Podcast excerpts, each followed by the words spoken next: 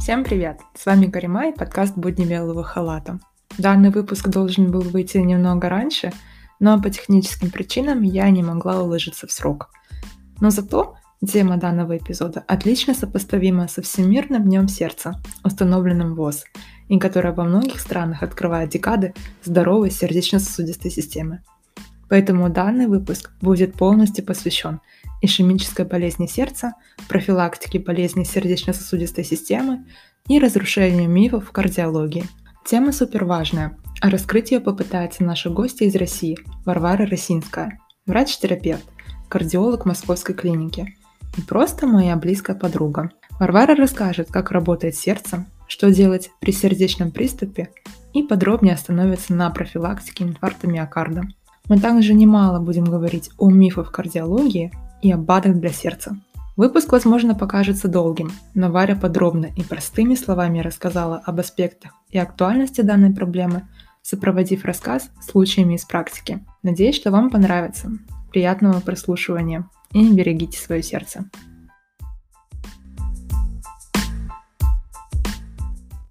Варя, привет! Привет, Карима, рад тебя слышать. Очень рада тебя слышать и рада, что ты согласилась на участие данном подкасте.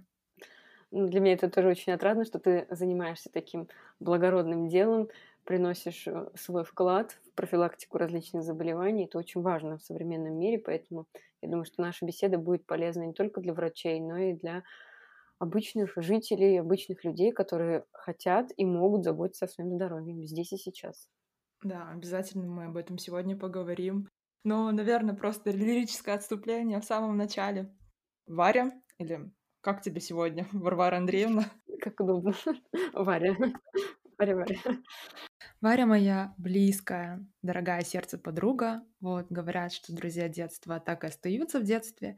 И я счастлива, что в нашем случае это не так. Да, абсолютно, абсолютно. Это наша история, что бывает женская дружба, бывают а, друзья сквозь детство, из детства, можно сказать, с пеленок, поэтому знаем мы друг друга очень давно, но хоть и живем, можно сказать, на разных вообще точках этого мира, но тем не менее мы общаемся, поддерживаем связь, практически всегда нон-стоп на связи, что бы у нас ни случилось. Слава интернету, что это все есть. Раньше было сложнее, поэтому сейчас мы, можно сказать, всегда вместе, всегда онлайн. Но еще почему я пригласила Варвару, так это потому, что Варя врач, врач-кардиолог, терапевт в московской клинике. И поверьте, дорогие слушатели, Москва, население это, наверное, как один Казахстан. И мне кажется, в московских да, клиниках есть свои трудности, свои проблемы. Мы, может быть, сегодня немного это затронем. Но в прошлом году, когда я приезжала в Москву, Тогда, по-моему, ты еще не жила в этом городе, только-только, да, собиралась переезжать? Да, да, были в процессе переезда. Ну, а чтобы просто встретиться, Варя взяла на пару дней в отпуск, а, приехала. И так вот, гуляем мы с, с Варей по Арбату, болтаем, но ее телефон не умолкает. Ее постоянно искали ее пациенты. Это я сама была свидетелем. Я слышу уведомления, слышу звонки, и Варя вот так виновата говорит. Сейчас погоди, Карима, секунду. Тут просто пациентке моей резко стало плохо. И давай прям по телефону давать наставления, давать советы про антибиотики. И так вот целый день. Да, профессия обязывает, поэтому всегда на связи, абсолютно. Не, ну, со всеми, конечно, пациентами, но с кем-то, да, обязательно, потому что есть сложные случаи, когда ты не можешь просто так оставить пациента там на неделю, на месяц, какая-то связь все равно должна быть. Ну, в зависимости от заболевания. Думаю, мое почтение, особенно когда статус медицины, к сожалению, сейчас упал, желает быть лучшего. Ну и нам, как казахстанским слушателям, будет, наверное, интересно сравнить сегодня немного статистику наших стран, Казахстана и России. Вроде бы так много общего, но в то же время есть какие-то свои культуральные, там, пищевые различия, различия в менталитете. Посмотрим. Да, я думаю, у нас получится доложить информацию понятным языком, чтобы всем было комфортно и доступно слушать данную информацию, потому что информация сложная, но мы постараемся ее изложить. Если сегодня у нас есть слушатели с России, то привет и добро пожаловать. Мы рады, что вы с нами. Да, добро пожаловать в нашу сегодняшнюю беседу, увлекательную. Хорошо, это было небольшое вступление, но по традиции каждый спикер, он всегда рассказывает немного о себе и представляется. А, меня зовут, э, Варвара, я закончила Нижегородскую медицинскую академию, лечебный факультет. Ординатура у меня по терапии и первичная переподготовка по кардиологии. Работаю я кардиологом в Московской городской поликлинике, а, веду, соответственно, прием амбулаторных пациентов. И а, каждый день у меня пациенты в количестве от 20 до 28 человек. То есть очень много пациентов за один рабочий день. Конечно, знать нужно много и очень быстро оперировать этой информацией, что очень важно. Потому что на прием, на осмотр, на знакомство с документацией есть ровно 15 минут. И э, я не знаю, как в других городах. Я работала еще в Нижнем в свое время. Там нет такого регламента по времени. То есть ты можешь задержаться, именно беседуя с пациентом, что-то ему объясняя. В Москве нет. Ты должна уложиться за 15 минут. Вот, поэтому Здесь, конечно, сложности были первое время у меня. Ну, человек такое существо, оно привыкает ко всему, поэтому начинаешь как-то быстро соображать, быстро доносить информацию, понял, не понял. Ну, и уже пациенты, они, конечно, тоже понимают, что на них нету э, ни часа, ни 40 минут, что есть ровно 15 минут изложить все, что их беспокоит, и получить э, медицинскую помощь. А, и, соответственно, работу я свою люблю, хоть она очень тяжелая, и каждый раз там перед отпуском я зарекаюсь, все, я, короче, уйду, я не буду больше работать, это ужасно, но все равно возвращаюсь, потому что был такой у меня период, когда я два месяца не работала, ну, с переездом в Москву это было связано, и, ну, невозможно было работать. Ну и все, я уже начала прям дико скучать по своим пациентам, какие бы они ни были, пусть они и возмущаются, и все что угодно делают, но на работу хочется. Поэтому бросать я пробовала, но, в общем, возвращаюсь. Пока я возвращаюсь туда, не знаю, насколько меня еще хватит. Очень сложная именно система, и, ну, я думаю, чуть позже затронем про систему здравоохранения про ее а модернизацию, которая не пошла на пользу совершенно никому, ни пациентам, ни врачам. Поэтому очень все сложно, но, но возможно. Если знать, что делать, вот я где-то недавно прочитала статью, что ой, 15 минут недостаточно на прием, ну, это больная тема для всех врачей московских. А, там, у терапевтов вообще 12 минут на прием. То есть здравствуйте, раздевайтесь, одевайте, до свидания. Ну, ужасно, да. И поэтому терапевты сейчас стали как диспетчеры. То есть пациент приходит, где-то почитал там в гугле, что ему нужно вот это, вот это пообследовать, и он прям врачу говорит, мне надо там на ЭКГ, мне надо на УЗИ сердца. И вот терапевт все вот ему по галочкам расставил и отправил. То есть не слушать, давление измерить. Ну, вот это все у нас, получается, пропедевтика вся ушла, потому что модернизация пришла. Мгм. А на лекции пациентам вообще и времени не Ой, остается. нет, они никто ничем, то есть совершенно. И когда есть тем более узкий специалист, ой, я там направлю, и, и все, и на этом все заканчивается. Терапевты теряют свою именно квалификацию как врача, и поэтому я ушла из терапии. А, ну, еще плюс к тому, что я считаю, невозможно знать все и вся. А в связи с тем, что на терапевтов и есть сейчас новое такое подразделение врачей общей практики, то есть там и перевязать рану, и полечить и сахарный диабет, и сделать какие-то там перевязки, да, и измерить. И с малышом, и со стариком, да. Да, ну это ужас, там и зрение вот тут надо измерить. В общем, врач, вот это первичный, первичная звена должен уметь все. Я понимаю, что это возможно, но тогда будет страдать качество. А в нашей работе нужно что сделать?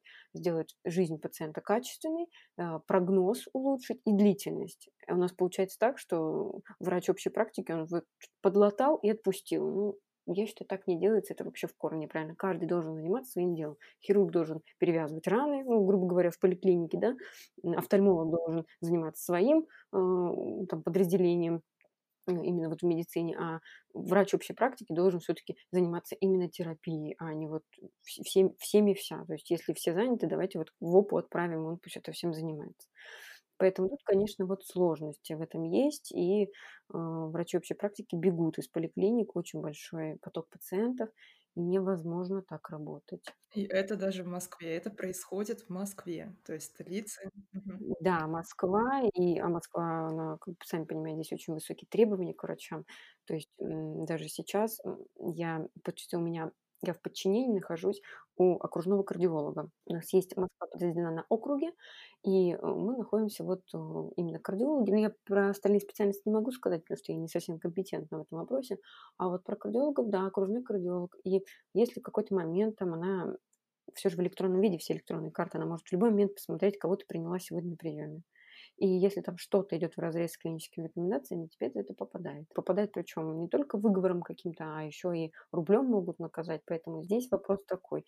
Ну, все вот не в пользу врачей, но тем не менее я считаю, что в какой-то момент это правильно, потому что есть ситуации, когда кардиологи считают свое мнение превыше клинических рекомендаций, к примеру, и начинаются такие вопросы, что Зачем назначать те же самые статины, если у пациента нормальный холестерин, но тем не менее он перенес инфаркт? Ну, то есть вот какие-то такие аспекты, и на это закрывают глаза.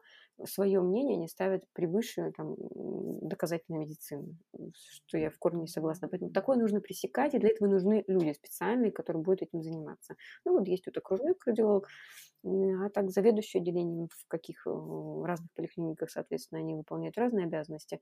Ну вот у нас заведующая отделение, например, она женщина очень грамотная, очень большой стаж работы, она все сразу видит. Это тот человек, который прям энциклопедия, знает все и все. Но таких очень мало. То есть обычно за отделением они занимаются разбором жалоб из департамента, и, соответственно, никакой лечебной работы нет. Ну, в общем, вся медицина сводится вот к, к разборкам, и все. Остается защита медицины. Ну да, я тебе хочу сказать, что казахстанская медицина, мне кажется, коррелируется в этом вопросе абсолютно с российской. Вот что ты сейчас описала, можно и применить к нашей медицине. Я надеюсь, что слушатели вообще поняли, и перед тем, как говорить или же писать жалобу на врача, просто тоже вводите в положение. 15 минут на прием это абсолютно, это ничтожно мало. Поэтому иногда, тем более врач может и уставать, у врача свои есть проблемы какие-то, свои нюансы, то иногда можно понять. Да, понять и простить. Ладно, но сегодня у нас тема про заболевания, да, сердечно-сосудистые заболевания. Поэтому вопрос тебе сразу. Почему нам важно говорить про заболевания ССС? Ну, во-первых, я бы хотела сказать, что данные заболевания, они очень распространены. И если касается ишемической болезни сердца, о которой мы будем чуть попозже говорить, о артериальной гипертонии, которую, я думаю, все знают, что такое повышенное давление, как это проявляется. А вот эти вот два, наверное, ключевых заболевания, корень зла я это называю. Почему? Потому что распространенность достаточно широкая и глубокая, то есть Э, болеют сейчас как молодые, так и пожилые, так и люди ну, такого преклонного возраста. Болеют все. И заболевания сердечно-сосудистой системы, они молодеют. Как и молодеет онкология, так и молодеют и заболевания сердца и э, сосудов. Можем так это объединить в рубрику. Вот. Э, и получается так, что Смертность от сердечно-сосудистых заболеваний, ну вот на данный момент такая более-менее свежая статистика, в России составляет 47% от всех случаев смерти. То есть половина умирают именно от заболеваний сердечно-сосудистой системы. Что касается распространенности, то у нас идет от ишемической болезни сердца именно среди населения России умирают 27% пациентов, нежели люди, у которых данного заболевания не было выявлено. Поэтому это достаточно большие цифры, если только представить 47%, половина и почему-то данная цифра с годами не снижается. Ну, есть э, небольшое снижение смертности, но с 2005 что ли, года до вот 17 прослеживается небольшая тенденция к снижению. Конечно, да, это связано с тем, что люди становятся более привержены к терапии, не слушают врачей, это очень важно. И э, что начинают заботиться о своем здоровье, ну, так сказать, с молодого возраста. Поэтому, да, смертность снижается. То есть, если раньше как-то особо не задумывались, что мы там едим, что мы пьем, то сейчас уже и молодежь-то осознанно пошла там, я вот это, у меня даже на приеме такие есть, вот это я не ем, это вредно. Это идет прям, ну, можно сказать, практически с подросткового возраста. То есть, у меня вот пациенты группы от 18 лет, и они уже имеют определенные знания о правильном образе жизни, потому что меня это очень радует. А что касается заболевания такого, как артериальная гипертония, почему я о них говорю? Потому что артериальная гипертония является фактором риска ишемической болезни сердца, одним из самых таким распространенным фактором риска. Повышенное давление, и фиксируется оно далеко не у всех. Вот я очень долго работала когда была пандемия с COVID-19, то есть у меня не было кардиологического приема 4 месяца, пока шла вот эта вся ситуация. И после того, как я вышла уже на прием, ко мне пошли пациенты, и вот я прошу заметить, средний возраст инфаркта, ну не средний, а вот диапазон идет, 10 э, пациентов пришли после выписки из стационара. Возраст от 28 лет до 62. Самый молодой инфаркт у меня был 28. 28 лет. Это ужасно. И когда мне вот молодой человек, молодой человек принес выписку, да, у него есть ожирение. А, это все. Вот когда смотришь на человека, вот ты видишь у него только ожирение. Потом начинаются выяснять. Я открываю выписку, говорю, а вы вот, я уже там вижу там целый букет заболеваний, там и нарушение толерантности к глюкозе, и повышенное артериальное давление, и, соответственно, вот оно ожирение, это тоже как заболевание идет, мы его выставляем диагноз. Я у него спрашиваю, а вы вообще знаете, что у вас там давление повышено? Нет.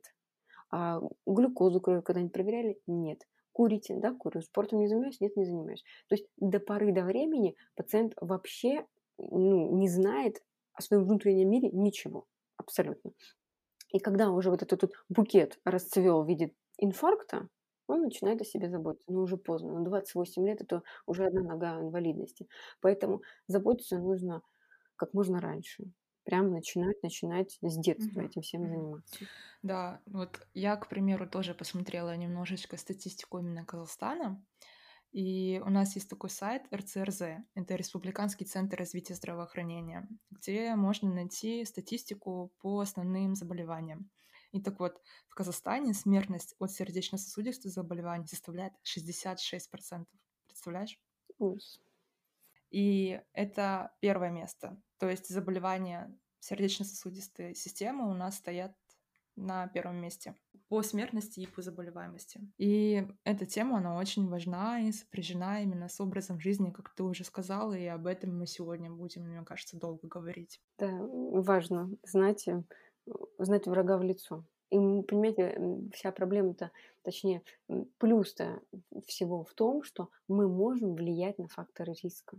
То есть умирать, вот у нас даже в департаменте говорят, ну умирать от сердца сейчас в 21 веке это позор. Но на самом деле это позор, потому что ты можешь сделать от себя все зависящее. Если мы смотрим факторы риска развития вот этих заболеваний сердечно-сосудистых, то там половина – это образ жизни большая часть образ жизни. Конечно, гены, там, а, предрасположенность, никто это не отменял. Это а, те факторы риска, которые мы не можем никак повлиять. Но, извините, курение, поедание нон-стоп там сладкого, жирного, газированные напитки, вот эти все печенья, которые любят мои пациенты, прям, да, я не знаю до чего, готовы родину, мне кажется, продать некоторые. Но и тем не менее, мы можем на это влиять. Но вопрос-то, хотим мы этого или нет. И вопрос в том, что врач должен этому способствовать, потому что, да, нет времени, да, но я всегда стараюсь своим пациентам, пока там подписываю бумаги, пока подписываю рецепт, хоть два слова, но сказать, хватит жрать. Хотя бы вот так. Да, это грубо получается, но оно работает. И ты видишь в глазах, ну, есть, конечно, люди, которые понимают, что ты хочешь им донести там за 15 минут, еще раз повторюсь, не все, не весь санпин по питанию расскажешь, выложишь тут, что можно, что нельзя, но хотя бы вот какие-то аспекты, что там прекращайте, прекращайте, и все. И каждый у меня, все, у меня разговор с пациентами начинается с веса. Так вот зашел, на весы встал, посмотрел, ага, хорошо, у меня же вся динамика есть, ко мне каждый месяц ходят мои пациенты после перенесенного инфаркта. Все, динамика есть, ага, здесь наел, так, все, хватит это есть. И вот так идет общение именно с пациентом, а, чтобы ему стало легче, чтобы он вылечился хотя бы чуть-чуть от своей вот этой зависимости. Есть все, что, все, что нельзя. Наверное, сегодня мы с тобой сконцентрируемся больше на инфарктах. Угу. Но давай расскажем, что вообще орган за такое сердце. Значит, сердце – это один из органов внутреннего мира, как я называю, человека. Да, у всех у нас богатый внутренний мир. Вот. Наша задача его поддерживать. Значит, э, сердце – это мышечный орган, выполняющий функцию насоса. Он перекачивает кровь. И, в принципе, больше от него требовать ничего не надо от сердца. Вот качает, и пусть качает.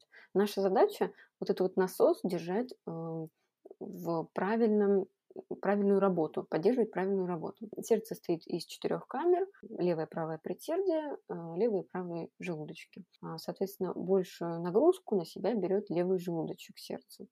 А, что делает? То есть кровь, попадая из сосудов, она оказывается в сердце, и сердце выталкивает при помощи э, систолы, а, выталкивает кровь э, в сосуды, тем самым кровоснабжая все органы и системы. Ну, это если очень-очень просто говорить. И, соответственно, когда у нас происходит заболевание именно сердечной мышцы, она либо может поражаться практически полностью насквозь, либо, может быть, какие-то маленькие мелкие участки поражаются сердечной мышцы, и сердце перестает правильно работать. Но есть нарушение именно вот как органического характера, что меняется структура мышцы, вот. Либо это есть нарушение а, проводимости, нарушение ритма сердца, которые тоже все вместе друг с другом связаны. Если у человека был инфаркт, то риск возникновения каких-то жизнеугрожающих аритмий, которые могут привести к внезапной остановке сердца, он, естественно, увеличивается. Потому что когда есть органическое поражение сердца, оно может выступать как очаг для какой-то аритмии, для какого-то нарушения проводимости именно в сердце. Поэтому все очень сильно сопряжено. Что касается ишемической болезни сердца, а, я пытаюсь объяснять все максимально простыми словами, меньше научных mm-hmm. модных слов, больше вот именно тех слов, которые может понять любой человек. И у нас получается, что ишемическая болезнь сердца – это нарушение баланса а, между тем, сколько крови поступает для того, чтобы кровоснабжать сердечную мышцу, и потребности сердца. То есть сердце требует 100%, а по сосудам поступает 80% крови, чтобы кровоснабжать нормально мышцу, которая должна нормально работать. И вот это и называется ишемической болезнью сердца. Да, потому что многие вот именно как раз пациенты, далекие от медицины, иногда даже врачи стесняются сказать, что ничего не поняли. И потом я много уже раз слышала от знакомых. Моему папе поставили диагноз ИБС. Как его лечить? То есть ишемическая болезнь сердца. А сама эта болезнь, она подразделяется, как ты и сказала, на группы. Ну, есть классификация, да, определен, э, определенные классификации. То есть ишемическая болезнь сердца – это всеобъемлющее понятие. И, соответственно, у нас здесь есть острые и хронические состояния. Острые состояния – это инфаркт миокарда. Это вот э, либо острый коронарный синдром, то есть все, что случается в один момент. И хронические состояния, я думаю, что у многих родственников, кто будет нас слушать, а, есть такие заболевания, как стенокардия. Даже диагноз стоит ИБС, точка, стенокардия, и дальше функциональный класс идет. Ну, вот, и, соответственно, а, вот эти, э, есть разные виды стенокардии, есть безболевая ишемия миокарда. Ну, мы не будем в подробности внедряться сейчас именно вот в классификации. А самое главное понимать, что есть хроническое состояние, ну, которое вот оно идет постепенно-постепенно, оно может привести к инфаркту миокарда. Но если правильно лечиться, то, конечно, это можно предотвратить, и, соответственно, с этой ИБС-стенокардией жить можно и до 90 лет спокойно. Самое главное – поддерживать нормально свой организм. И есть уже вот острые состояния, соответственно, которые нужно предпринимать какие-то меры для того, чтобы человека, да, спасти. Тут уже идет вопрос между жизнью и смертью. Поэтому инфаркты, конечно, очень страшное заболевание. И вроде бы казалось, ну, сколько уже у меня пациентов было после инфарктов. А, вот, казалось бы, поражение одно и то же, а у одного человека это протекает вообще в легкой форме. То есть он там как ходил, я не знаю, по 30 тысяч шагов в день, так он и ходит. Ему вообще ну, нет никаких ощущений. А у другого человека все, 100 метров прошел и болит или, например, невозможно дышать. Поэтому у всех все по-разному, у всех все индивидуально.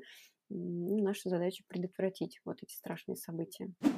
Ну, теперь давай поподробнее. Инфаркт миокарда, каковы причины и как увидеть вообще инфаркт, то есть его симптомы. А, значит, инфаркт миокарда – это а, поражение, это уже поражение идет именно мышечной ткани сердца. А что происходит? Если представить модель сердца, то многие пациенты не понимают, что значит кровоснабжается правильно э, сердечная мышца. Вот мы представили сердце, ну, можно вот зажать кулак, и, значит, если вот мы видим сверху у нас э, на руке вены, ну, просвечивают сквозь кожу, вот то же самое у сердца. У него есть сверху, сверху есть сосуды, которые кровоснабжают клетки. То есть они не изнутри идут, а именно снаружи.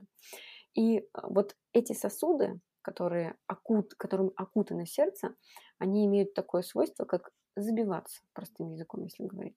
Самый распространенный фактор риска э, инфаркта миокарда – это атеросклероз коронарных артерий. Коронарные артерии – это те самые артерии, которые кровоснабжают сердце. И, соответственно, в артериях растут бляшки атеросклеротические, которые рано или поздно могут порваться и образу, образовывается тромб. Ну, чаще всего бывает, что разрыв бляшки происходит. Не то, что она выросла там до неимоверных размеров и полностью закрыла сосуд.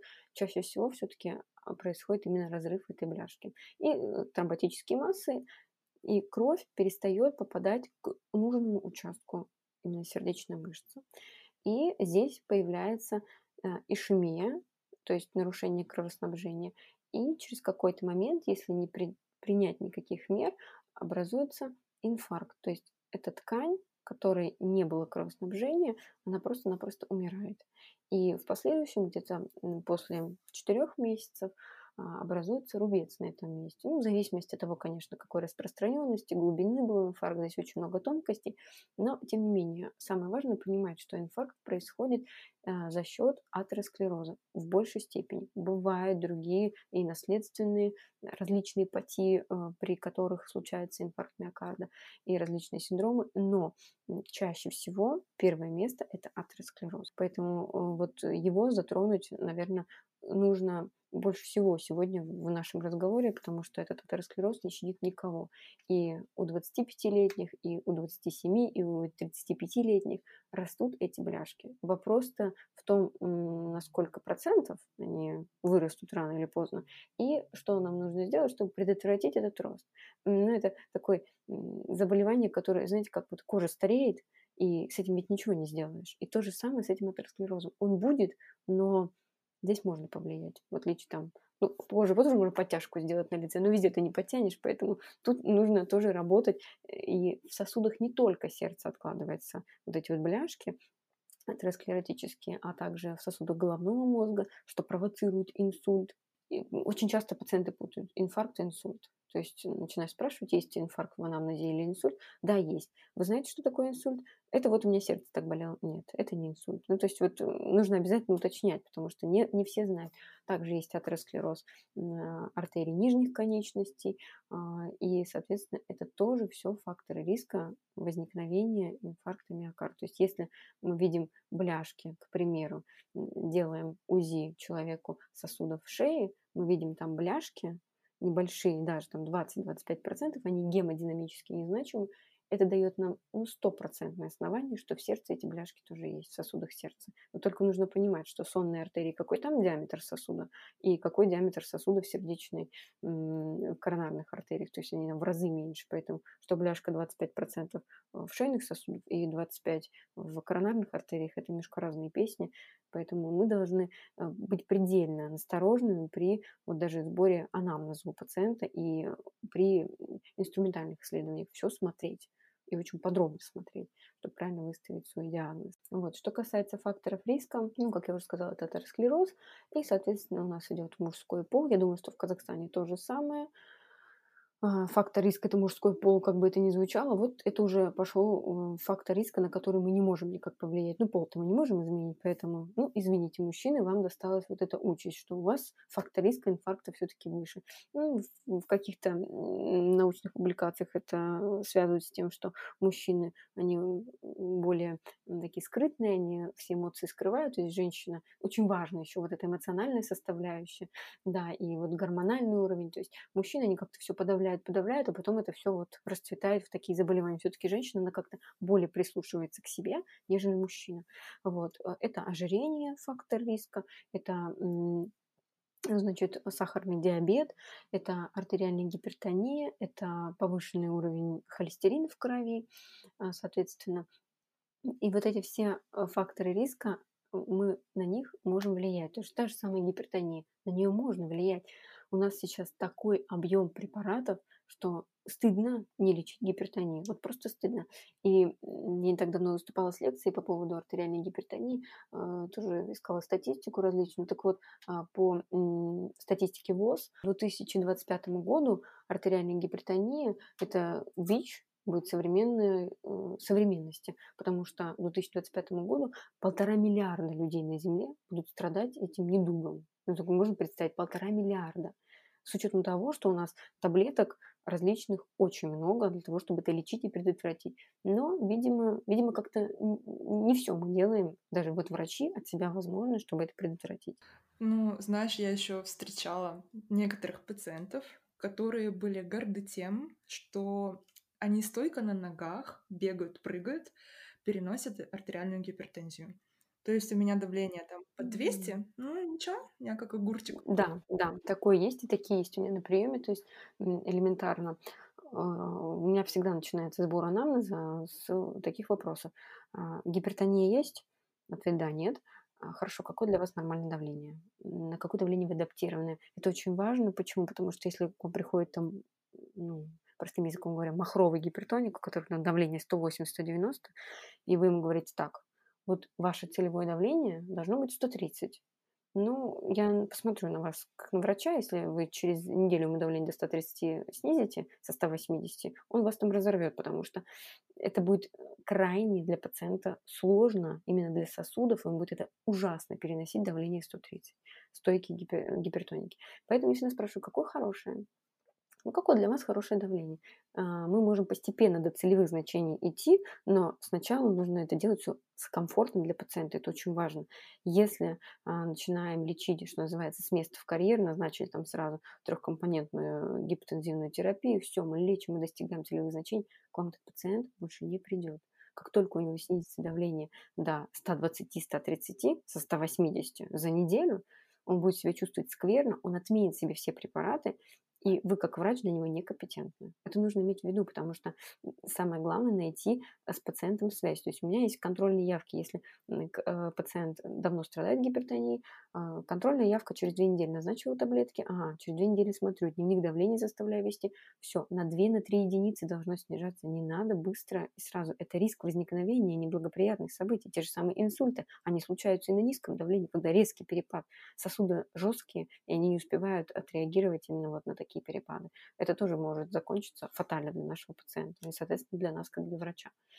Поэтому такие, да, пациенты есть, которые, ой, у меня есть пациенты, которые с инфарктом прыгают, бегают, и для них это абсолютно нормально. Поэтому с давлением, да, и мы с этим совсем боремся, что себя нужно беречь, и давление там 180-200 – это нехорошо, и то, что вы его не чувствуете, это еще хуже нужно для пациента доносить, что все-таки, чтобы у него страх был. Страх должен быть. Нужно какой-то вот э, посеять зерно, что это опасно. Ну, не то, что запугать, там, все, ты умрешь, нет, нет, но что это нехорошо, что это приведет к нехорошим последствиям, обязательно нужно говорить, иначе у, особенно у пациентов более старшего возраста у них пропадает критика.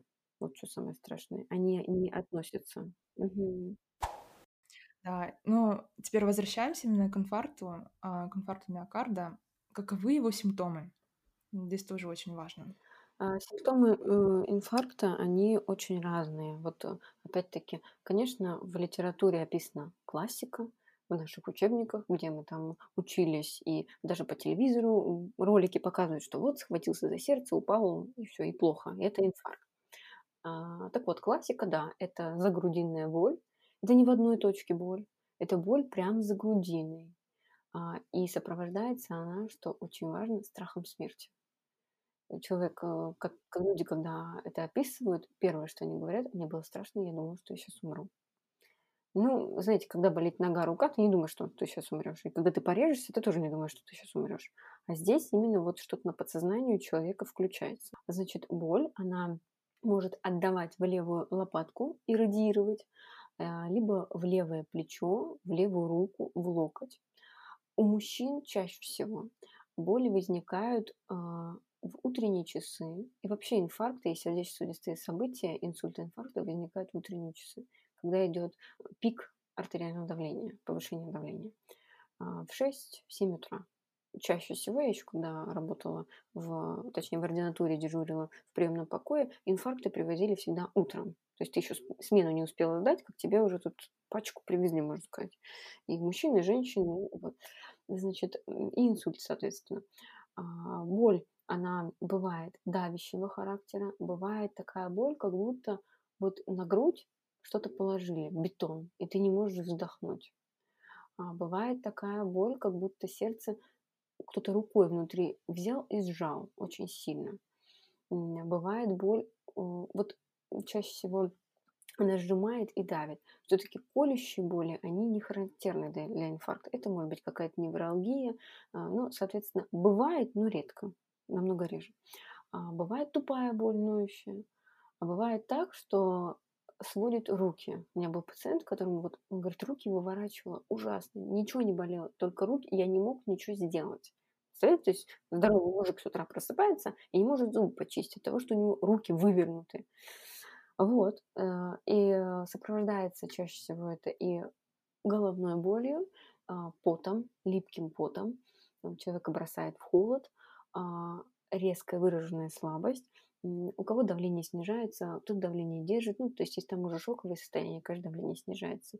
Чаще всего, ну, вот на моей практике давление держит нормальное. То есть, как оно было там у кого 120, 130, так оно и есть. Вот. Значит, и э, выраженная слабость, конечно. А, Что характерно, данные боли, если это острое состояние, да, она не проходит. Вот она, она может нарастать, а, может жечь очень сильно, как будто печет вот что-то. А, Описывают так, печет между лопаток. Тоже нужно всегда думать об инфаркте. И э, когда я разговариваю с терапевтами, да даже не с терапевтами, а просто с коллегами где-то на конференциях, на каких-то круглых столах, у нас у всех всегда одна задача. Вот пациент, если жалуется на боль, наша задача исключить какие-то серьезные заболевания. Все вот эти невралгии, остеохондрозы, да боже мой, с ними жить можно долго и счастливо. Купировать эти боли, зарядки, пожалуйста, все что угодно там, а, где-то, наоборот, прогреть, где-то, наоборот, холод приложить. Ну, в общем, с этим можно жить. А вот инфаркт, э, ты с этим долго ты не проживешь. Поэтому задача любого врача исключить острую патологию. А, значит, конечно, р- инфаркты здесь и сейчас, они проявляются на электрокардиограмме. Ну, наверное, не буду внедряться в подробности, как это все выглядит на ЭКГ, но бывает и так, что на ЭКГ ничего нету. Такое тоже бывает. И было такое на моей практике. Абсолютно нормальная электрокардиограмма. Но я госпитализирую пациента именно с учетом его жалоб, потому что в нашей работе приоритеты– это жалобы. Если пациент говорит, я с утра проснулся, поехал на работу, ну, это только пример из практики сразу, чтобы было понятно, о чем речь идет у меня. А, Я поехала на работу, а, знаете, я там поднялся на пятый этаж, и мне так запекло, и я вообще двигаться даже не мог. Вот печет за грудиной, и ни покоя не дает. Я вроде воды попил, думаю, может быть, у меня это изжога. Что, конечно же, он сразу начинает печет, это может быть изжога, это может быть заболевание желудка, все это может быть. Но исключать обязательно. У некоторые пациенты э, приезжали в приемный покой с жалобами на боли в желудке. Вот в эпигастрии. Вот болит и все. Вот что делать болит? Все, снимаем электрокардиограмму, там просто дикий подъем сегмента СТ, тут же на коронарографию в операционную. А болит желудок. И вот если бы его просто жена не привела, он бы и не пришел. Он бы начал пить там амипрозол, еще что-то там, НПВС какие-нибудь. Да, НПВС снизит, кстати, боль. И сердечную это немножко притупит, но э, мы не вылечим. Вот в чем вся проблема. И все может закончиться смертельно. Поэтому всегда нужно исключать вот острые состояния. Еще бывает, э, что боль именно в левую, знаешь, челюсть. Потом а, он идет, и меня думает, он у меня Да, боли, идет кариес, а, лечит у стоматолога, хотя это все инфаркт миокарда. да, да. Конечно, это все классические вот симптомы э, в нижнюю челюсть, может быть, и даже в верхнюю челюсть были у меня такие ситуации у пациентов. И вот чаще по левой стороне. Но бывает и правая сторона. Э, Подробно собирать анамнез нужно обязательно. Если это впервые возникшая стенокардия, это одна песня. А если это уже было раньше, и пациент начинает вспоминать, ага, да, где-то у меня полгода назад началось. Ну, это, наверное, вероятность 100%, что все-таки идет сердечное заболевание, это прогрессирует. Поэтому обязательно, обязательно подробный анамнез– это залог успеха. Уже можно и без электрокардиограммы поставить. Ну и, соответственно, а, когда в стационаре уже берут анализы, есть э, тропонин, есть КФК, то есть э, это маркеры некроза миокарда, а, как раз маркеры вот э, разрушения э, ткани сердца, мышечные ткани. И, соответственно, если они повышены в разы, то это говорит о том, что да, инфаркт есть, и пациенту нужно срочно либо делать ему стентирование, ставить стенты в эти забитые сосуды, вот, либо делать ему а, шунтирование, либо очень сильно, простым языком говорить, разжижать кровь, чтобы постепенно-постепенно а, ему стало легче, и кровь поступала по ближайшим сосудам, вот к этому участку, который был поврежден. Угу, угу. Ну тогда вот вопрос. У меня, да или у родственника острый приступ инфаркта миокарда. Что нужно делать? Ведь нужно срочно все что-то что-то предпринять. Да, да, срочно предпринять. То есть, если э, понимаете, что есть вот такой набор симптомов, да, о которых мы чуть вот ранее сказали, э, что нужно первым делом делать, это вызывать скорую. Самое первое- это звонить там 03 103 с мобильных телефонов, вызывать, прямо говорить боли, боли в сердце, скорее всего, инфаркт. А скорая должна очень быстро приехать. Если дома, ну, чаще всего бывает у таких более молодых, у них нет ни нитратов, ни вообще ничего. Это, естественно, положение лежа. Нужно лежать, не надо ходить, не надо там паниковать, бегать, прыгать, приседать. У меня были такие пациенты. Я, говорит, решил поприседать. Вот мне больно, а вдруг получше станет. Ну, соответственно, это можно умереть прямо при первом же приседе. Вот, значит, э, лечь, покой абсолютно. И если есть нитраты, а, использовать нитраты, нитроглицерин. Есть нитроглицерин в таблетках, есть нитроглицерин спрей. Если у вас, у родственников есть ишемическая болезнь сердца, стенокардия, уже выставлен диагноз, они должны с этими нитратами не расставаться потому что в любой момент может случиться вот такое неблагоприятное событие. И если сразу принять нитраты, а, то все-таки риск того, что инфаркт будет хотя бы не обширный, он повышается а, на и выживаемость, и дальше на качество жизни, потому что нитраты, они увеличивают именно, ну, расширяют сосудистую стенку, и приток крови к сердцу увеличивается по сосудам, которые не поражены. Ну, соответственно, для нас это очень-очень большой плюс, и боль практически сразу снимается. Ну, естественно, при инфаркте миокарда сильными нитратами она не снимется, либо может купироваться боль, и через 2-3 минуты она опять возникает. Вот. Ну, здесь уже, конечно, а, приезжает скорая помощь. Ну, сейчас уже, на самом деле, вот в Москве все на потоке стоит, и э, скорая приезжает очень быстро на инфаркты. То есть там в течение 10 минут э, они уже здесь, вот на месте, и там начинаются все манипуляции, которые ну, обязаны провести фельдшер либо врач скорой помощи перед тем, как доставить пациента в стационар. Естественно, снятие электрокардиограммы – это купирование боли, потому что в современном мире это, как, знаете, с лечением гипертонии, то же самое с болью. Но нельзя, чтобы человек терпел потому что болевой шок никто не отменял. Э, надо понимать, что это не просто там что-то вот покалывает, как иголкой, знаете, по пальцу. Это не так колет, и не так это жжет. Это адская боль, которую невозможно терпеть. И человек ее терпит просто, ну вот, из последних сил, что называется. А это э, вообще-то шоковое состояние, поэтому нужно это быстро-быстро купировать, и чаще это купируют э, наркотическими препаратами, морфием. Вот, соответственно, дают аспирин, дают еще антиагрегант и а, везут в стационар, и там уже принимают экстренные меры. Но мы не будем, наверное, говорить про лечение, это все-таки для врачей. Да, тут, потому что, чтобы не занимались самолечением. Да, не занимайтесь самолечением. Возможно, просто про статины ты можешь что-нибудь сказать? Потому что здесь такая противоречивая картина получается. Даже много сейчас инстаграм-врачей стали писать посты про статины, и очень много пациентов, они теперь вообще не понимают, что и как. Это, в общем, просто моя боль моя боль. Статины почему? Потому что а, ну, мы должны действовать по стандартам. Все врачи, которые работают в медицине, а не там в каких-то шарлатанских конторах, как я их называю, собственный прием в Инстаграме, это вообще мое любимое, вот, мы все должны да, действовать по клиническим рекомендациям и по м, стандартам оказания медицинской помощи. Так вот, пациенты, которые перенесли инфаркт миокарда э, или которые имеют ишемическую болезнь сердца. Вот если вот вы видите, что у вас в диагнозе написано ИБС, все, это показание для пожизненного приема ацетилсалициловой кислоты и статина. Два препарата, которые с вами навсегда. Это нужно понять. И пациентам нужно про это говорить. У меня они всегда спрашивают, а когда можно отменить? А вот я курс пропью. Лечение сердца – это не курсом, это навсегда вот это заболевание, оно не вылечится, по сути, никогда. Но поддерживать, чтобы оно не прогрессировало, нужно протяжении всей жизни. В клинических рекомендациях так и написано. Принимать статины непродолжительно долго. Ну, это что? Это не пожизненно. Вот черным по белому. Поэтому мы должны прислушиваться. А, в 2021 году нас будут штрафовать за такие дела, если у нас стоит диагноз ИБС стенокардия 1, а мы забыли назначить статины. Это штрафы. Соответственно, врач будет это платить, и слава богу, потому что с этим невозможно бороться. У нас есть терапевты, которые говорят, нет, статины вредят. Ну, конечно, куда, на что они могут вред переносить? Конечно же, на печень. Ко мне приходят пациенты, я, конечно, извиняюсь, с индексом массы тела 35, и они вот мне говорят, что статины им печень убьют.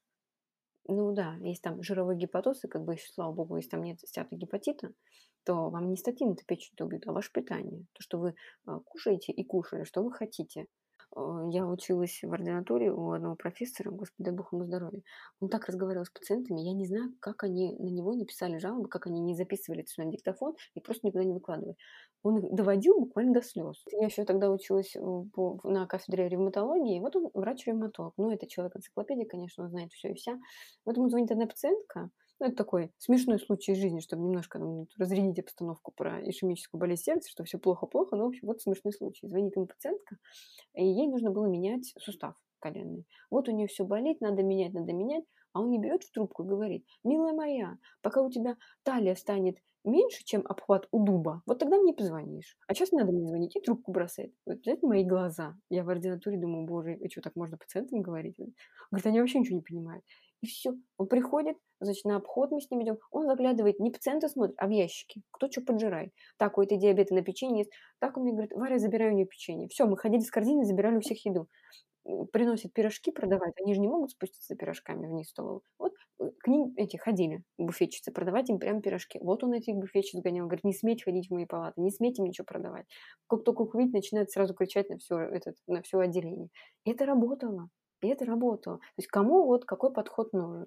Поэтому это очень важно для того, чтобы э, жить хорошо и долго, иметь маленький вес. Чем меньше, ну, не совсем анорексия, конечно, но, соответственно, статины никоим образом печень не губят. Они, да, статины блокируют выработку холестерина в печени. Понятное дело, что это не витаминка, это не супер полезный препарат, там есть море побочных эффектов. Один из самых страшных, которых, ну, это страх любого врача, это рhabdomyolis, когда разрушается да, мышечная ткань. У пациентов старше 80 лет надо быть предельно аккуратными в назначении статина, но не назначать тоже нельзя. Ну, титруйте дозировку, но если боитесь титровать дозировку, сходите к психотерапевту, пусть он вас э, избавит от страхов. Ну, я не знаю, что еще посоветовать врачам, которые идут э, по, знаете, по желанию своих пациентов. Я не буду пить статины, и надо мне их назначать. Ну, дело врача объяснить, чем это чревато, какими последствиями, а уже дело пациента пить или не пить. У нас, так я хочу напомнить, что теперь у нас не лечение пациента, а рекомендации к лечению. Разные, разные. То есть ты рекомендуй, а дальше он там в гугле почитает, что ему пить, что не пить, и будет принимать. Или в аптеке выберет, что ему принимать, что нет. Поэтому никак уже были большие рандомизированные клинические исследования. И вы пришли к значит, такому выводу, что статины а, в терапевтических дозировках не вызывают ни рак печени, не увеличивают, а, именно вот разрушение там, печеночной ткани, не а, какого-то там цирроза печени. Ой, у меня пациенты выучили слово цирроз, теперь через каждый идет и говорит, у меня будет цирроз печени от того, что я пью эти статины. Ну, соответственно, и что я хочу заметить, пациенты, которым была проведена беседа, которые принимают препараты, у них снижается уровень холестерина, и мы достигаем целевых значений. Только после того, что вот мы поговорили. У меня даже есть исследования, которые вот распечатки лежат на столе, и поэтому, когда она начинает со мной спорить, я говорю, вот возьмите дом, почитайте, придете. Ну, они там все равно ничего не поймут, что в этих исследованиях. Тоже надо все.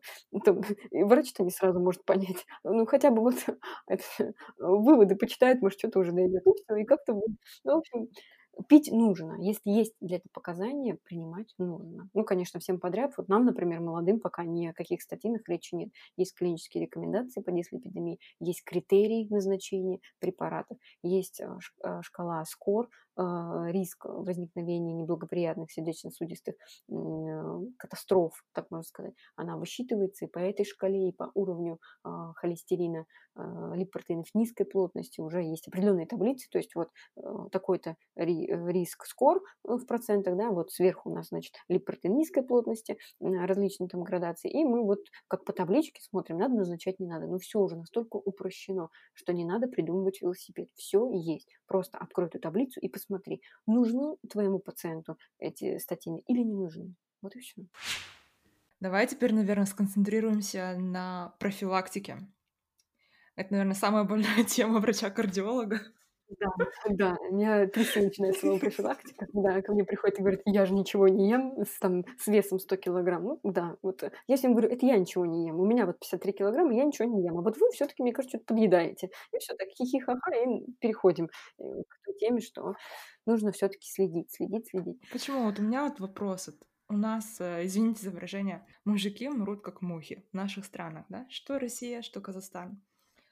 И всегда вот, да, ссылаемся на Европу. Вот почему в Европе смертность больше все-таки от онкологии, чем от сердечно-сосудистых заболеваний? Да, это все образ жизни, и вот э, пока я не забыла, э, я хочу, значит, вот что сказать. Милые дамы, э, здоровье ваших мужчин в ваших руках в первую очередь. Почему? Потому что у нас ведь как принято? Вот, ну, советское время, все надо, чтобы человек был сытый, да что он у тебя такой худенький, да ты муж-то своего не кормишь, да вот это вот все начинается. Вот серьезно, ко мне приходят мужчины на прием, я говорю, когда вы начали поправляться? И вот все, как один, мне говорят, после свадьбы. Вот что это такое? Хватит так кормить. Вы, значит, себе порцию кладете пол ложки, а ему три. Он у вас что, за десятерых должен есть? У нас мужики перестали, по сути, в большей части работать там какой-то физический тяжелый труд. Не работают сейчас большинство-то нигде. Ну, я понимаю, что есть категория тех, кто работает на заводе, там вот, различные, да, где нужно много там, много есть, чтобы было много сил. И с этим, да, я согласна, но опять-таки сбалансированное питание, не обязательно же ему там э, жирной свининой его кормить каждый день, чтобы он вот там, как нубой, я не знаю. И получается так, что а, вот даже у меня руководитель нашей поликлиники, а, тоже лишний вес, я объясняю, надо худеть. Вот он мне говорит, я все понимаю, говорит, как мне жене моей объяснить? Понимаете, до чего доходит? Жена кормит, жена кормит как любой человека. Так нельзя. Вы должны следить за качеством питания. Мужчине, в принципе, без разницы, что есть. Вот ему сколько положишь, так он съест. Значит, значит, только нужно. Уменьшайте порции, делайте хитрее. Вот здесь вот чуть побольше овощей сегодня, здесь чуть поменьше мяса красного, особенно для мужчин. Все мы прекрасно знаем, что это риск возникновения колоректального рака э, при потреблении мяса сколько там больше одного-двух раз в неделю, соответственно, риск повышается. Поэтому ну, не надо говядину это каждый день, не надо борщи вот эти вот наваривать. Это никому не нужно. Это тот же самый суп, например. Ну, это такие лайфхаки, знаете, из жизни. Вот бульон сварила, да ты слей этот жирный бульон. -то. Ну, какая там от него супер польза? Ну, дальше на воде и плюс добавишь мясо. Все. Это уже падает этот колораж. Пожалуйста, суп есть, но не, он не такой жирный, без вот этой, извиняюсь, пленки жира сверху. Поэтому за этим нужно следить обязательно. Что касается для профилактики непосредственно вот снижения уровня холестерина. Ой, ребят, это, в общем, все идет сладкое, потому что по новым исследованиям не столько жирная пища, сколько именно сладкая. Почему? Потому что сейчас на производстве используется вот фиг пойми что, кроме нормальных э, продуктов. Вот готовы сделать из всего просто, не знаю, из какашек конфету, я извиняюсь за такие выражения, но по-другому не скажешь здесь. Почему? Потому что все печенье, вот эти все зефир, э, вафли, это все сделано при помощи трансжиров, которые, соответственно, являются прям ну, таким страшным агентом в развитии вот этих всех заболеваний, что и атеросклероз, что и вот это, соответственно, и повышение холестерина в крови очень сильно влияет на печень. Печень не справляется с нагрузкой. Нужно всегда понимать, что печень – это один из самых просто э, таких благодарных органов. Она восстановится, если дать ей просто подышать. Вот не пичкать ее всем подряд, дать здоровую пищу, а нормальную физическую активность, дозированную, она восстановится. Ни, одна, ни один э, орган в нашем организме так не восстанавливается, как печень. И различные гиптралы, вот это все, э, там, эссенциали форта, ну, все это бред. Все это бред. И ко мне даже приходит фармпредставитель, ну, я в этом деле подкованная, все-таки читаю, и наука как-то интересуюсь. И вот я начинаю, говорю, ну, вот такое вот исследование, да что там, ну, 35 человек, это что, исследование? Это не исследование. Там этот гиптрал вообще сначала на животных, потом что-то как-то немножко людей пригласили, вот все смешали, у них хорошее исследование получилось. Там какой-то профессор из э, Европы начинает вещать, что все классно, поэтому, ну, ребят, не все то золото, что блестит, и если там э, в Гугле какой-то супер профессор именитый говорит, что это надо, не факт, что это надо. Нужно информацию перепроверять тысячу раз. Потому что этот профессор может просто иметь конфликт интересов в данной фармкомпании. Это имейте в виду.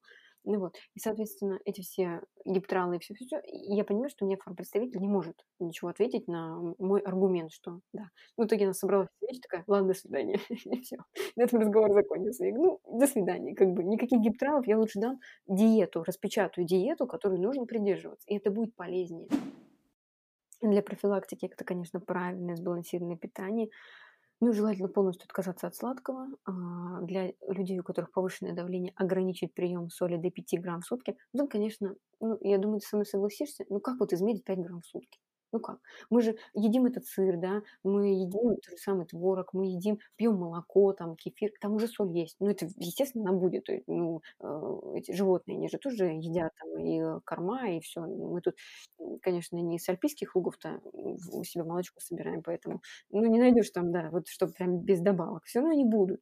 И поэтому вот это отсчитать очень сложно. Но хотя бы не солить салаты, не солить там до упомрачения горячие блюда, а, супы, все ограничивать. У меня есть пациентка, с которой мы боролись с артериальной гипертонией. Ну, знаете, я перепробовала все препараты. Вот абсолютно все. Вот от самых легких до самых уже таких серьезных, когда резистентная гипертония ничего не помогает. И больше ко мне можете не приходить, потому что, я не знаю, идите вот в стационар, я вам дам направление, и пусть вам там подбирают терапию, потому что у нас с вами ничего не получается. Вы едите соленое. Нет, вот упирается. Я не, я, я не ем, вот клянусь, не ем. Я говорю, ладно, что на завтрак сегодня ели? Ну что, яичко отварила до солененькой капусточки. Боже ты мой, ну вот как такое можно? Я говорю, выкинуть, вот придите, выкиньте. Ну я ее ведро насолила, что я все выкину? Вот. Понимаете? То есть не объяснишь. Это пожилые люди, которые думают, что есть соленое, это вот как лоси, прям горстями эту соль. Да нет, это как бы вот соленая капуста, соленые огурцы, а все пожилые любят солененькое, селедочку, вот это все. У них есть такое пристрастие, сладенькое и солененькое. Ну так что думаете, мы ограничили, я говорю, все, выкинуть, убрать. Она не послушала, потому что она мучилась, потому что у нее давление повышалось, она его чувствовала. И мне, мне повезло в этом плане, что она чувствовала. Если бы не чувствовала, она бы ко мне больше не пришла, она бы так и ела свою соленую капусту эту с яйцами по утрам. И, соответственно, все, она перестала. Через две недели приходит, там, с коробкой конфет, спасибо большое, я очень благодарна, вот вы мне сказали, я перестала это есть. И мы с ней остались на одном препарате, хотя была уже комбинация из трех препаратов. Представляете? Снизила давление, только уменьшив вот это потребление соли. Поэтому это очень важно. Именно следить за питанием. Физическая нагрузка. Это один из э, самых главных пунктов. То есть вот э, вышли новые клинические рекомендации и Европейского общества кардиологов. Недавно был конгресс. Вот, и, соответственно, там были рекомендации, что нужно заниматься в день, ой, не соврать бы, 20, 30 минут в день в среднем. Это либо ходьба, это скандинавская ходьба. Э, вот прошу заметить, что скандинавская ходьба, еще когда позапрошлом году я была на конгрессе, а, тоже выступали коллеги из Европы, и везде первым пунктом было снижение потребления соли и скандинавская ходьба. То есть вот первое, а потом уже идет лечение, вот это все там. Самое главное для профилактики – это вот здоровый образ жизни. Это очень-очень важно. И, соответственно, своих э, родственников нужно, я понимаю, была пандемия, мы все были дома, и все отмечают пациенты, что это было невыносимо. Не выходить из дома, не двигаться, это прибавка в весе, это опять, знаете, все порочный круг. То есть вот посидел дома, поел, опять посидел. Нет никакой активности. Метаболизм-то все равно уже не тот, э, там, в 75 лет э, и в 20 лет. То есть в 20 лет ты можешь там съесть э, шарлотку полностью, да, весь противень, а уже в 75 она как бы отложится навсегда. Поэтому тут вот есть, есть такие моменты, физнагрузка, она обязательна. И, соответственно, что еще касается профилактики, Ребят, даже молодые, ну раз в год пойти сдать, да даже в платную клинику, там, в лабораторию, биохимию крови, липидный профиль, общий анализ крови, общий анализ мочи. Для мужчин обязательно ПСА. Для женщин сходить а, один раз в год к гинекологу, взять там соскобы мазки. Но это, понимаете, это не стоит столько, чтобы этим пренебре пренебрегать, потому что лечение гораздо дороже. И нужно всегда понимать, что пока, вы или ваши, например, мамы, а, менструирующие женщины, они находятся под прикрытием эстрогена. Вот именно от повышенного холестерина. Как только у женщины заканчиваются месячные, это как я вот объясняю своим пациенткам, говорю: "Вы понимаете, да, менопауза, то есть мы по факту уже природе не нужны. Всё, с нас нечего взять, поэтому, ну, вот пусть с этой женщиной будет, что будет. Всё, эстрогены, короче, нас покинули". И что начинается? Начинаются вот эти все заболевания: остеопорозы, да, гипертония, там, повышение мочевой инфаркт, естественно. И, соответственно, здесь идет и повышение холестерина, потому что если у женщины никогда холестерин не повышался, а после вот в менопаузе на начались эти вот скачки повышения, ну, всё это говорит о том, что, нужно предпринимать меры, иначе мы за год, за 2 заработаем именно, ну, фатальные какие-то события. И после того же самого инфаркта миокарда, да, пациенту поставят стенд. Вот еще на этом чуть остановлюсь. А, стентирование- это если представить, ну, ручку со стержнем. Вот ручка- это у нас сосуд. И, э, случился, а, образование тромба. То есть, что у нас делают еще статины? Есть бляшка вот в этой в сосуде, и крышка у этой бляшки, она тонкая. И статины, они вот эту бляшку, покрышку делают толстой, чтобы она не разорвалась при психоэмоциональной перегрузке, при какой-то сильной физической активности. Потому что, я уже ранее говорила, что инфаркты бывают: пошел пошел, как-то побежал за автобусом, и тут у меня резко заболело, да, или поднялся там на 5 этаж, у меня зажгло, вот не могу дышать, ничего. Это происходит именно вот, э, закупорка сосудов, грубо говоря. И разрыв, именно разрыв этой бляшки из-за того, что крышка была тонкая, она очень быстро порвалась. И уже второстепенно идет вот именно статины, они второстепенно снижают уровень холестерина в крови. Да мы видим, знаете, как, ну, можно расценить как побочное явление. Самое главное для нас- сделать крышку бляшки толстой, и это делает только статин. И поэтому тут вот есть стабильная стенокардия, есть нестабильная стенокардия. Нестабильная стенокардия- это когда вот эта бляшка порвалась, и мы не знаем, что будет дальше. Нестабильная. Вот поэтому здесь это слово уместно. Мы не знаем, что будет дальше. И, соответственно, нужно предпринимать какие-то меры. И, э, для того, чтобы улучшить кровоснабжение, э, в данной в данной, э, в дан в данном месте, да, в данной артерии, ставят стенд. Вот если мы опять представляем ручку и стержень, вот стержень- это стенд. И по этому стенту будет кровь идти в, э, соответственно, э, мышцу, которая была недостаточно кровоснабжена. А, и тем самым, конечно, после, слава богу, этому человеку, я, конечно, не знаю, стыдно не знать, кто эти стенты придумал, но это уже достаточно давно, но тем не менее я его постоянно благодарю, потому что, раньше всё, это было как бы смерть. И и и на этом всё заканчивалось. То есть рано или поздно человек уже умрет.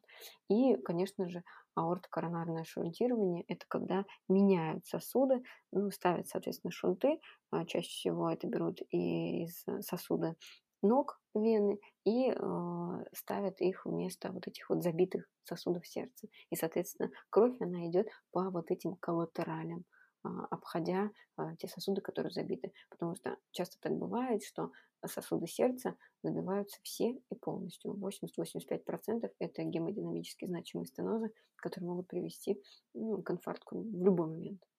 Поэтому ставят шунты, чтобы человек, ну, чувствовал себя, конечно, лучше, и качество жизни, и прогноз у него улучшался. Но надо понимать, что это очень серьезные операции и очень долгий реабилитационный период, потому что, ну, это ломают ребра.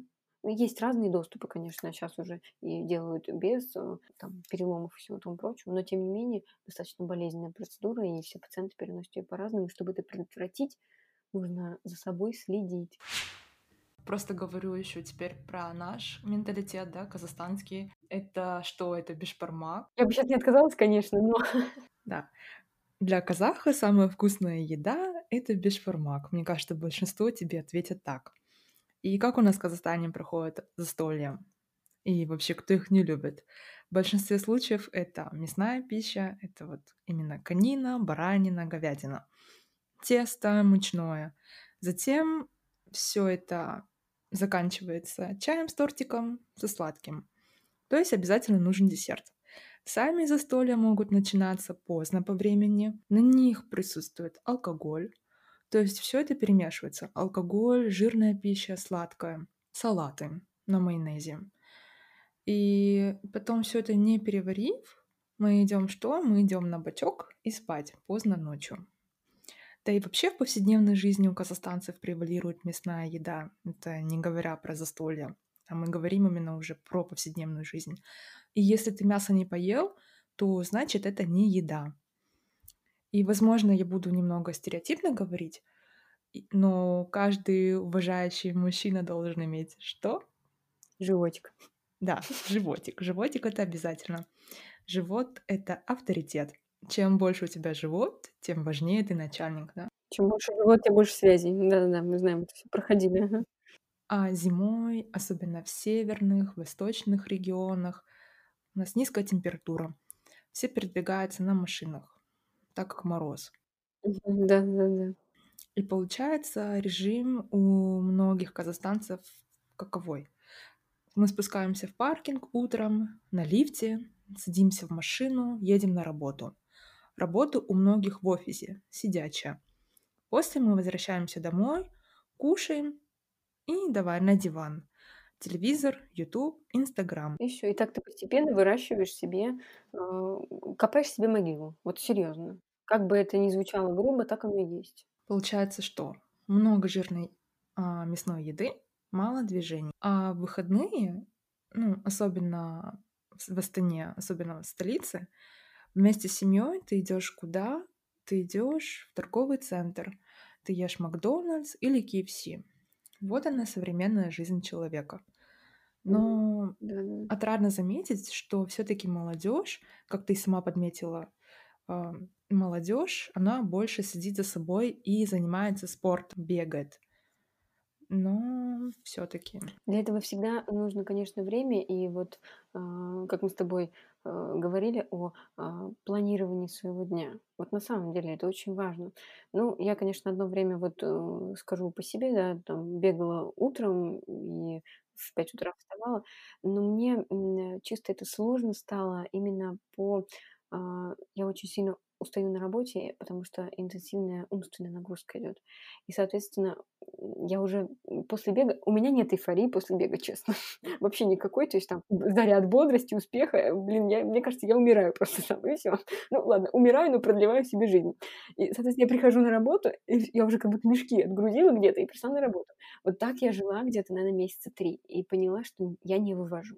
Но я нашла альтернативу, то есть физическую нагрузку, либо это после работы, либо это на работе между приемами пациентов, там, ну, мало ли кто-то отказался, не пришел на прием, всегда есть время там 10 раз присесть, там что-то ноги подзакидывать, там как-то вверх-вниз, то есть что-то, да, какую-то разминку небольшую сделать, и э, приложений куча у меня на телефоне, которыми я не пользуюсь, по поводу там всяких йог и все такое, э, да, и, значит, дома можно прийти позаниматься там немножко йогой, размяться, и, соответственно, ну, муж у меня, он занимается спортом и спортзал ходит, соответственно, он меня, конечно, с собой везде таскает, то есть это плавание, это что нужно обязательно что-то придумывать. Но вот сейчас я просто поменяла немножко квартиру, это, конечно, сложно найти новый спортзал, я в процессе, но без нагрузки чувствуешь себя гораздо хуже, как будто чего-то не хватает, вот как ноги нету, в общем, такое ощущение, оно есть. Но самое главное, выбрать для себя то, что тебе нравится. Вот бег мне не нравится. Мне нравится велосипед, мне нравится там на эллипсе позаниматься, какие-то силовые.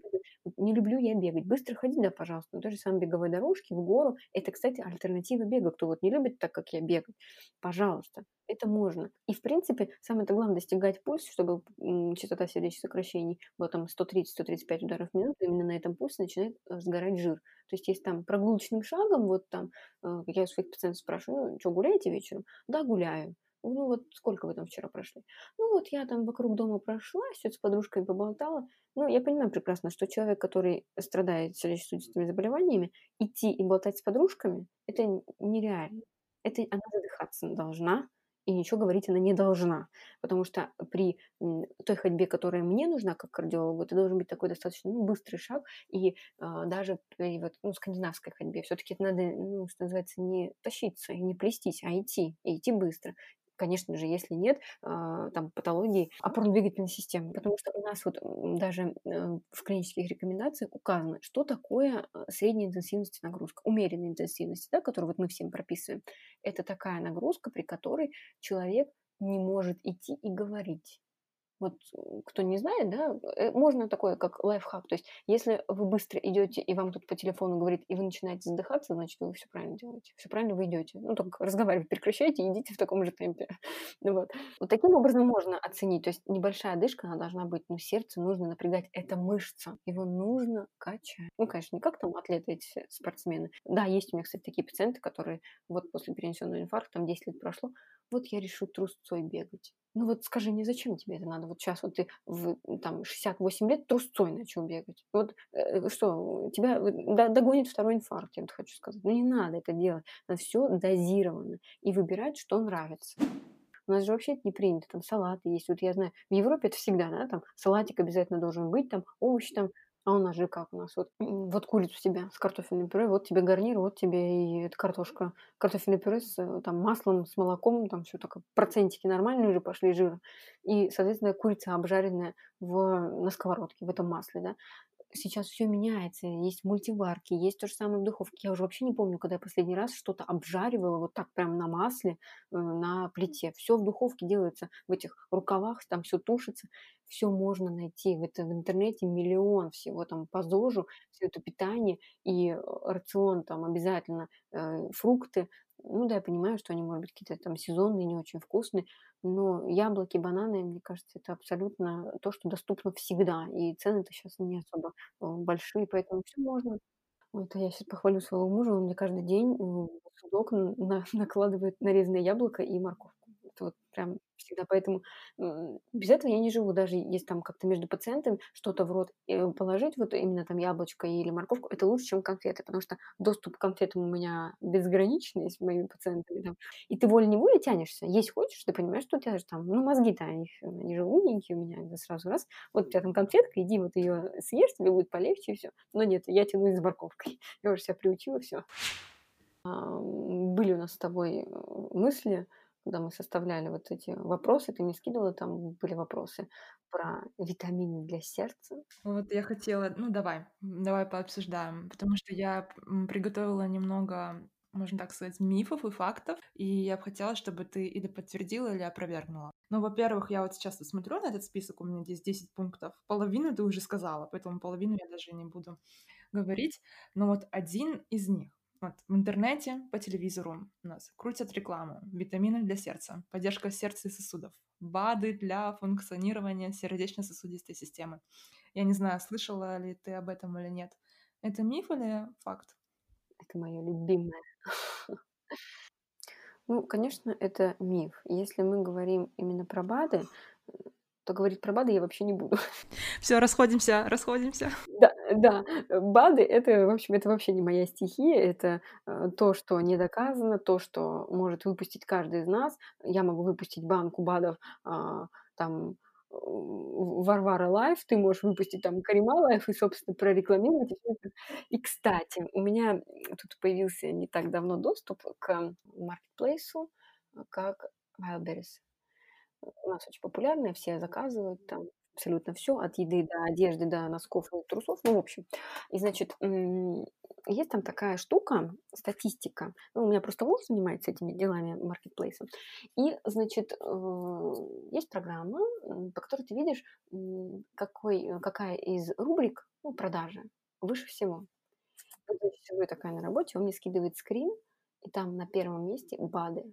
12 миллионов рублей в месяц только продает один продавец. Вот, э, вот я выпустила свои БАДы, Варвара Life, наложила туда там грамм аскорбинки, э, витамин D капнула на эту таблетку. Это еще, слава богу, если я не додумалась туда какую-нибудь ерунду насыпать, знаете, там типа гормонов или там мела, ну, в общем, да, могу мел даже продавать за 12 миллионов. Растиражировать это так, разрекламировать, вот-вот-вот, вложить миллион в рекламу. И поверьте мне, если я напишу, что одобрено, одобрено там какой-нибудь э, привет компании, эти anti-age, и одобрено э, там доктор медицинских наук э, Варварой Андреевной, и вы знаете, будут покупать. И будут очень хорошо покупать, на 12 миллионов в месяц. И когда мы познакомились с моим мужем, он обожал БАДы. Вы просто не представляете, что это был для меня. Э, человек БАД, он просто, у него была отдельная картинка, где было все. Мелатонин, витамин D, там, э, потом, значит, витамин С там, для того, чтобы соображать, для того, чтобы не соображать. Это все. Короче, понимаете, до чего доходило? Меня человек, когда мы только начали встречаться, заставлял капать ему миксидол. Представляете? покапай мне миксидол. Потом, значит, у него болела коленка, Варя, мне срочно нужны хондропротекторы. Мы этот Артур Терафлекс, он просто горами жрал, и мы еще кололи эти хондропротекторы там за 5000 рублей. Я говорю, ты поймешь, что ты вообще ничего, ну, ты ничего не делаешь этим. Нет, мне надо. А я вела, сидела, понимаете? Это невозможно было устоять перед ну, я еще как бы не знала, что я замуж выйду, поэтому думаю, ну, пожалуйста, хочет миксидол, пусть плохо-то не будет, пожалуйста, пусть капается. Андрей, пожалуйста, не слушай этот подкаст. Это просто, да. Я приезжала, капали его, понимаете? Эту, держала эту капельницу, но стойки-то не было, я в светильник вставляла эту банку. Слушайте, это был вообще катастрофа. Что-то у людей есть вот в голове, что нужно это принимать. Поэтому никаких бад для сердца нету.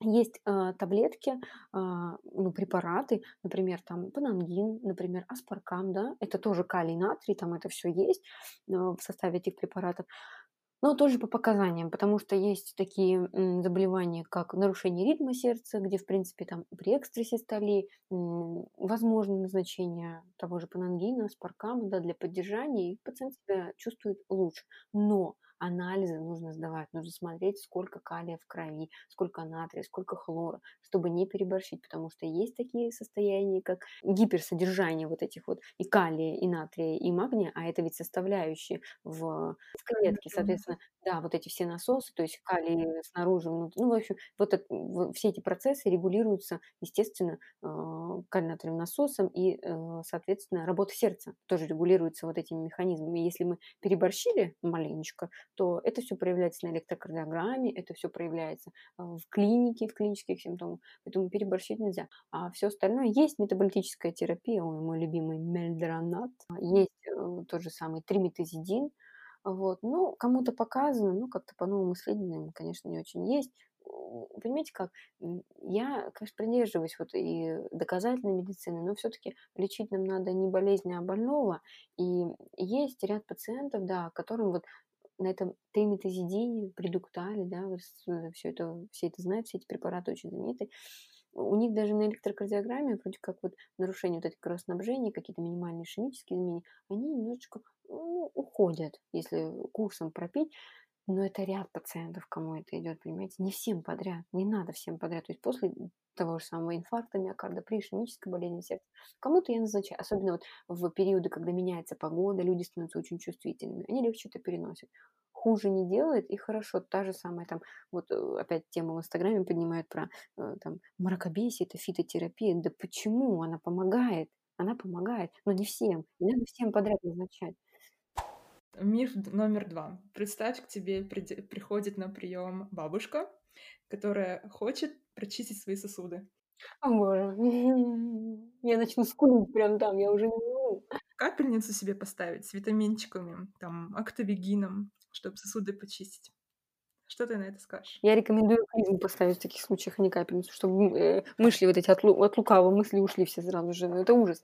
Вы знаете, э, чем осложнена моя работа в поликлинике? Мой кабинет находится возле э, отделения дневной стационар. Вы понимаете, да, что это значит? Дневной стационар – это капельница. Это капельница от всего. Помогите, мне нужны капельницы. И, в общем, а перед тем, как зайти ко мне в кабинет, они видят вот эту выписку дневной стационар, и после слова «здравствуйте» начинается. А у вас открылся уже дневной стационар? Слушайте, может, мне что-нибудь прокапать для сосудов? А? Вот я что-то капал три года назад, мне так хорошо было. Ну да, может быть, да, хорошо было. Может, вы весили, потому что на 10 килограмм меньше, прошлом, там, 2-3 года назад? Нет, нет этого. Может быть, вам годиков было как бы на 3 меньше? Нет, тоже не, не влияет, вы считаете? Может, анализы у вас были получше? Может, у вас инфаркта просто 3 года назад-то не было, поэтому вы себя чувствовали более-менее нормально?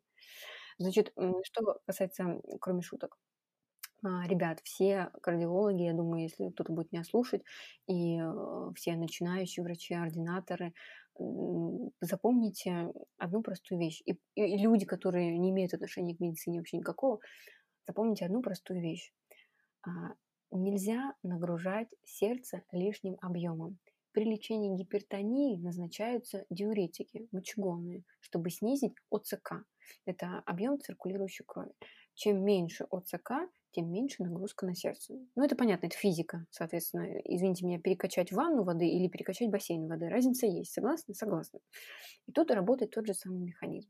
И, соответственно, если у человека есть сердечная недостаточность, а она есть практически у всех. Это заболевание, кстати говоря, тоже одно из тех, которые прогрессируют, уже в молодом возрасте прогрессируют. Симптомы могут быть вообще незначительные. А, э, извините меня, прогноз жизни, когда тебе ставят ХСН, это 5 лет.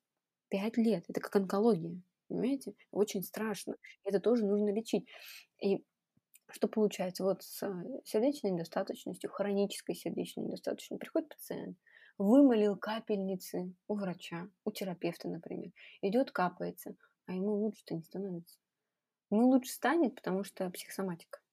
Вот я покапал, мне хорошо. У меня э, есть пациенты, которым после миксидола открывается, я не знаю, э, третий глаз где-то в теменной области, и они, э, у них там что-то греется, какой-то приток крови туда идет. Ну, это прям бред, понимаете? Прям сильный-сильный такой бред. И окрашен он миксидольчиком, кавинтоном и октавигином. И такая смешная история была, тоже ко мне пришла фармпредставительница. И вот вы, говорит, назначаете э, октавигин своим пациентам. Вот он же там, он же, мне она говорит, он же там, сосудистую стенку, ту -ту -ту -ту -ту. Я, значит, на нее смотрю, говорю, вы, говорю, извините меня, пожалуйста, но я своим пациентам а, вот она, значит, про актовидин, я тут ей сказала, что объемом я лишним нагружать не собираюсь. Э, понимаете, все эти, ну, покапаться, это 200 мл точно влить. Ну, 150-200 мл. А классические растворы там на глюкозе или на физрастворе, э, там это тот же самый миксидол, но чаще всего его разводят и капают, чтобы был эффект получше. И, соответственно, это плюс 200 мл. То есть пациентка с утра выпила э, мочегонное, давление снизила, в обед пошла, накололась 200 миллиграмм, ну и что? Какой эффект мы получаем? Ну, это всего лишь, они говорят, это же всего лишь 10 дней. 10 дней я вам просто попрогрессирую сердечную недостаточность, а через год вы мне скажете, что вы не лечили. А всего-то 10 дней. Вот, и, значит, это фан-представитель говорит, ну ладно, с активигином понятно, ну давайте хоть там церебрезин, там вот эти цитофлавин, ну что-то вы же в таблеточках, в таблеточках назначите, не хотите капать, назначите в таблеточках. И ну и тут я просто не выдержала. Я говорю, слушайте, у меня и так приверженность у пациентов просто на, я не знаю, каком нуле, вот возле плинтуса приверженность. Чтобы заставить пить мои таблетки, мне надо распинаться, полчаса объяснять, почему я назначила каждый препарат. А препаратов много. У кардиолога выходят пациенты, ну, 5 минимум. Еще если плюс у него сахарный диабет, еще плюс, если заболевания какие-то там по неврологии, Паркинсон, это все, у них там свои препараты. А если еще и онкология, они там на химиотерапии, на вот таблетках сидят. Знаете, сколько они таблеток пьют? В день по 10, по 16 штук. Есть такие пациенты, у них просто завтрак, обед, ужин состоит из препарата. И если я им еще назначу вот этот вот, непонятно что, для кровоснабжения, для улучшения сосудистой стенки, для того, чтобы почистить сосуды, ну, знаете, что будет? Пациент придет домой, посмотрит инструкции, угадайте, что он будет пить. Он будет пить цитофлавин. Он будет пить перцтам, потому что он полезный потому что в нем нет таких побочных эффектов. Они же все умные, все прошаренные. А статина нет и в итоге мы что получим? Чистые сосуды, ясный ум, но, извините меня, в гробу. Ну, это так и есть. Я знаю, как это происходит. А придет ко мне и скажет, я все пью, а на самом деле ничего не пью. На самом деле холестерин высокий, целевых значений добиться не могу, потому что мы заменили перед стамчиком статины. Вот что мы сделаем. А так-то мы пьем, да. А через два года у нас опять инфаркт или инсульт. Ну вот все вокруг, вокруг. И, понимаете, нужно с пациентом проговаривать обязательно, что нет волшебной таблетки. Они, значит, я просто начинаю уже ругаться. Они, значит, пьют, курят, а, ведут неправильный образ жизни, э, гиподинамия, а потом я болею, а потом лечи меня, а потом не назначай мне много таблеток. Дай мне просто одну, и я вылечусь. Я лучше зайду на этот Wildberries, куплю себе кучу этих БАДов на 12 миллионов, сделаю хорошую выручку, и я буду здорова. Я снова как, как снова родилась. Я очень осторожно отношусь к врачам-блогерам, потому что даже вот вижу, когда вот эти вот вопросы там задают, ну, задай мне вопрос в Инстаграме, да, вот этой рубрики, вот у меня там где-то там кольнуло, вот это надо сделать, вот врач пишет, сделайте холтер, сделайте эхо и на прием к кардиологу. Вот причем, ну, такие именитые же кардиологи, которых тут награждают, там они с регалиями совсем-совсем. Только, получается, этот пациент приходит ко мне и говорит, я, в общем, почитал, мне нужно вот это, вот это.